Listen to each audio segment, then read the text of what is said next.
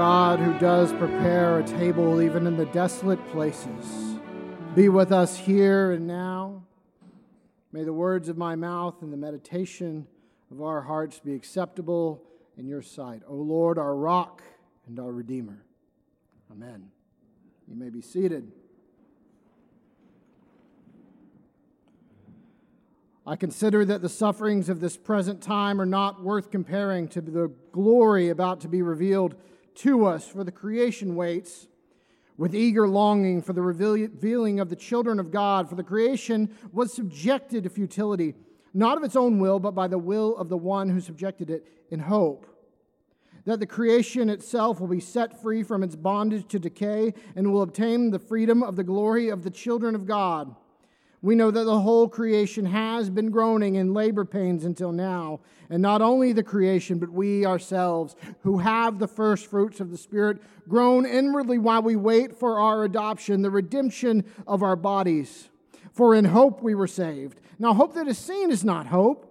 For who hopes in what is seen? But if we hope for what we do not see, we wait for it with patience. Likewise, the Spirit helps us in our weakness. For we do not know how to pray as we ought, but that very Spirit intercedes with sighs too deep for words. And God, who searches the heart, knows what is the mind of the Spirit, because the Spirit intercedes for the saints according to the will of God we know that all things work together for the good of those who love God, who are called according to his purpose. For those whom he foreknew, he also predestined to be conformed to the image of his Son, in order that he might be the firstborn within a large family. And those whom he predestined, he also called. And those whom he called, he also justified. And those whom he justified, he also glorified. What have we to say about these things? If God is for us, who is against us? He who did not withhold his own son, but gave him up for all of us, will he not also with him give us everything else? Who will bring any charge against God's elect? It is God who justifies. Who is to condemn? It is Christ Jesus who died, yes, who was raised, who is at the right hand of God, who indeed intercedes for us. Who will separate us from the love of Christ? Will hardship or distress, persecution or famine or nakedness or peril or sword? As it is written, for your sake we are being killed all day long. We are counted as sheep to be slaughtered. No. In all of these things, we are more than conquerors through him who loved us. For I am convinced that neither death, nor life, nor angels, nor rulers, nor things present, nor things to come, nor powers, nor height, nor depth, nor anything else in all of creation is able to separate us from the love of God in Christ Jesus our Lord. This is one of those Sundays where it seems the less extrapolating I do on the text, the better. Maybe that's every Sunday, I don't know. I wanted us to hear that whole movement there because it is a crescendo and it's always disappointing when you just hear the very last bits of one of your favorite songs, isn't when you get on the radio and you, oh, that, I love that song, but I like the way it builds and it moves to that point. It's like hearing the Hallelujah chorus sometimes in a meat commercial or something, and you're like, well, no, and when you hear it in the, in the context of Handel's Messiah, it's amazing. Uh, it doesn't make me want to eat Salisbury steak. But we come here to this climax, this, this crescendo, as Father Lee said last week, which, which may be the climax of Pauline theology. For this is the same Paul whose own life was radically changed when he was confronted with, the, with this unbelievingly surprising vision by which he came to understand God not as a God who is primarily against us or against all, but as the God who is for all.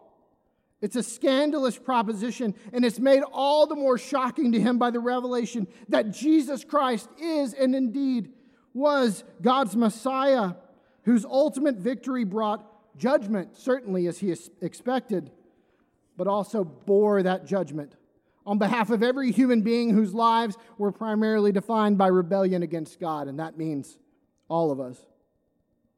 For Paul, for the church, for you, for me. The cross then becomes the linchpin that holds our faith intact. It becomes an anchor in a storm tossed sea. It becomes the answer to any lingering doubts we might have about whether or not God could ever really love us. For understand this the torturous killing of God's anointed ought to have led to the greatest outpouring of God's wrath the world has ever known. And it did again, just in the most unexpected of ways, falling upon the head of the Christ, the Messiah, the anointed, indeed, functioning as a kind of anointing in itself. So that the very act which ought to have doomed us beyond salvation is the moment of salvation. The very, the very experience of all being lost is actually the very moment of the finding what at first glance seemed to be the final straw, that decisive wedge that drilled down deep and kept us divided from God from all eternity, becomes, to everyone's great surprise upon closer examination by the lens of resurrection, the means of bridging that divide. He did not withhold his own son, Paul writes. And this is the crux, the fulcrum for Christians, for the church, the hinge upon which all history swings. God is for us, and not just for a select few, He is for the whole world. He has shown it clearly in the person of Jesus. And if this Jesus, this God is for us, Paul says, who can stand against? I would be remiss not to mention that the rest of the lectionary today seems to be screaming at us to connect this bit of Romans to the idea of God providing manna in the wilderness, God providing food, spreading a table in the desolate places. We have, of course, the Nehemiah reading where he's remembering that this is what happened, and the psalm is doing the same thing. And of course, Jesus is feeding the 5,000, which is reminiscent, indeed, a sort of recapitulation of this act, feeding God's people in the wilderness. So, what's going on here, dear lectionary? Because Paul didn't mention anything about bread or food or anything like that. Of course, it's very easy if you look at it to draw a connection between the God who has every right to let loose his wrath, but lets loose blessing instead. Did you read that in the psalm? God was so angry with them. He was so angry, his wrath was bu- bubbling up. And so he opened the pantry door and he got them food. It's not what we expect to happen. What we expect is for this wrath to be let loose, but what instead is given is good and true food from heaven. And it's certainly true, that's there. But I want to make another connection to Paul's passage and all of this talk of God and Jesus giving people food in the wilderness and to focus just for a moment on what food does after the 8:30 service father lee and i both well i mentioned this in the 8:30 service and i think it was a little bit of a. Uh, I didn't mean to plug you know and i saw lots of people there afterwards so i don't i don't sell advertising space in the pulpit just so you know um, we were talking about old vestments in the middle ages that had uh, sort of advertisements on them and I, I thought of being like a nascar driver up here with like a chasuble with mcdonald's and such but right after the 8:30 service, both Father Lee and I and several other people, because I mentioned it, ended up at Pinewood, which is pretty common, and ended up ordering some bagels from the William Hoyt Bagel Truck. Which, if you haven't done it, I, I suggest you do it. But again, this is not a paid advertising space. It's like an NPR moment. It's I'm just telling you about it. I'm not advertising. But if you were to go there and you were to get yourself, as Father Lee did, the Big Bad, which is very good, or, or the Bagel Burger, which I happen to love, and you were to devour these things because you can't help but devour them, what happens to that food? What happens to it? I mean, lots of things, right? But it doesn't just disappear, it doesn't poof into some sort of spiritual non existence. It works its way into your body. And I don't understand all this because I studied film and, and nothing even remotely scientific, but it becomes part of your body's systems, its enzymes. It works its way into your DNA, it, your muscles, it affects your brain and your heart, your overall health. It's written into the very constitution of your life. It becomes part of you. You are what you eat. And I think that's, at least in part, how we might begin to think through this beautiful paragraph from Paul, where he wonders aloud what might even begin to threaten our union with God. It's not simply this. It's not simply this. You may think it's this. It's not. It's not that God is this external force who has said, Well, I'll just decide to hold on to these people. I'll make a contract with them and I'll just sort of say, Well, I hold on, I'll hold on. I won't let you go. You won't be separated from me. That'd be, that'd be good news. That'd be pretty good news. But it's not what's going on here. Did you hear how Paul writes about the Spirit, about it groaning within you, about how we have the first fruits of the Spirit. You see, this is the gospel that God Himself has been written into your very DNA, that He's bound Himself to you, that there's no separating, there's no parsing out any more than you can track down every bit of breakfast you had and pull it out of your body magically. It can't happen. Christ's life constitutes your life, our life. Your life is hidden with Christ in God. And this happens by means of what may be the only thing more scandalous than the cross. And that is the message of the gospel, which says this God desired to intermingle his life with ours. God decided to intermingle, to intertwine, to bind himself to us, to write himself into our stories and our lives, and to be inextricably bound to us.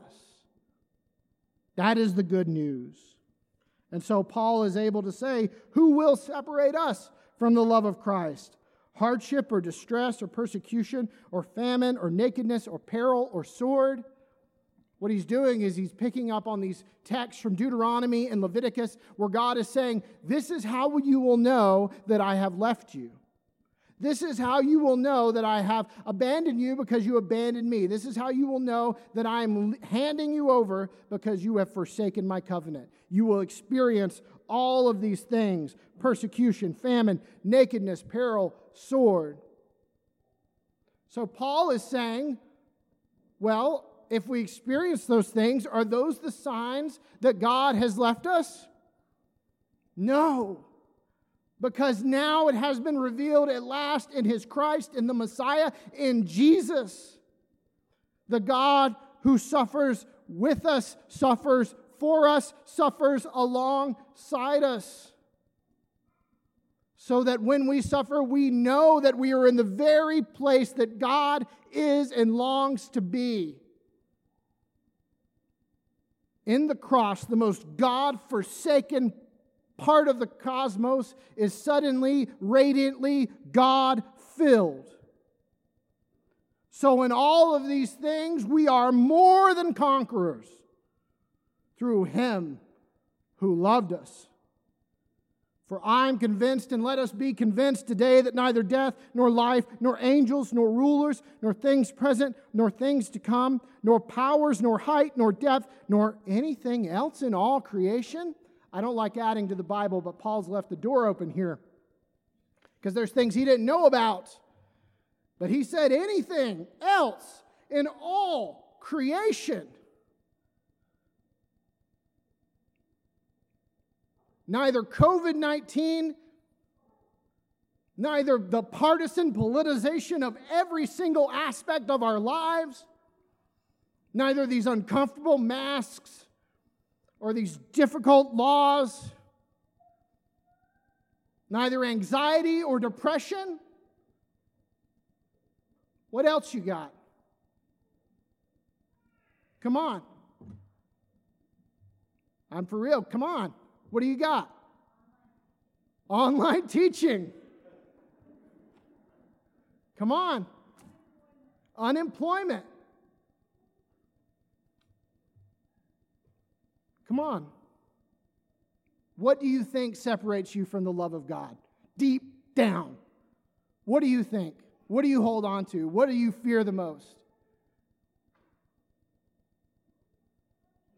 Cancer. What about those secret sins you just keep getting pulled back into? Oh, he was going to give me 48 times to get over that one, and that was 49. That's it. Separated. No.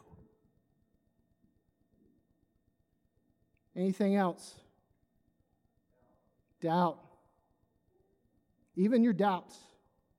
Even when you don't believe, even if we are faithless, He remains faithful.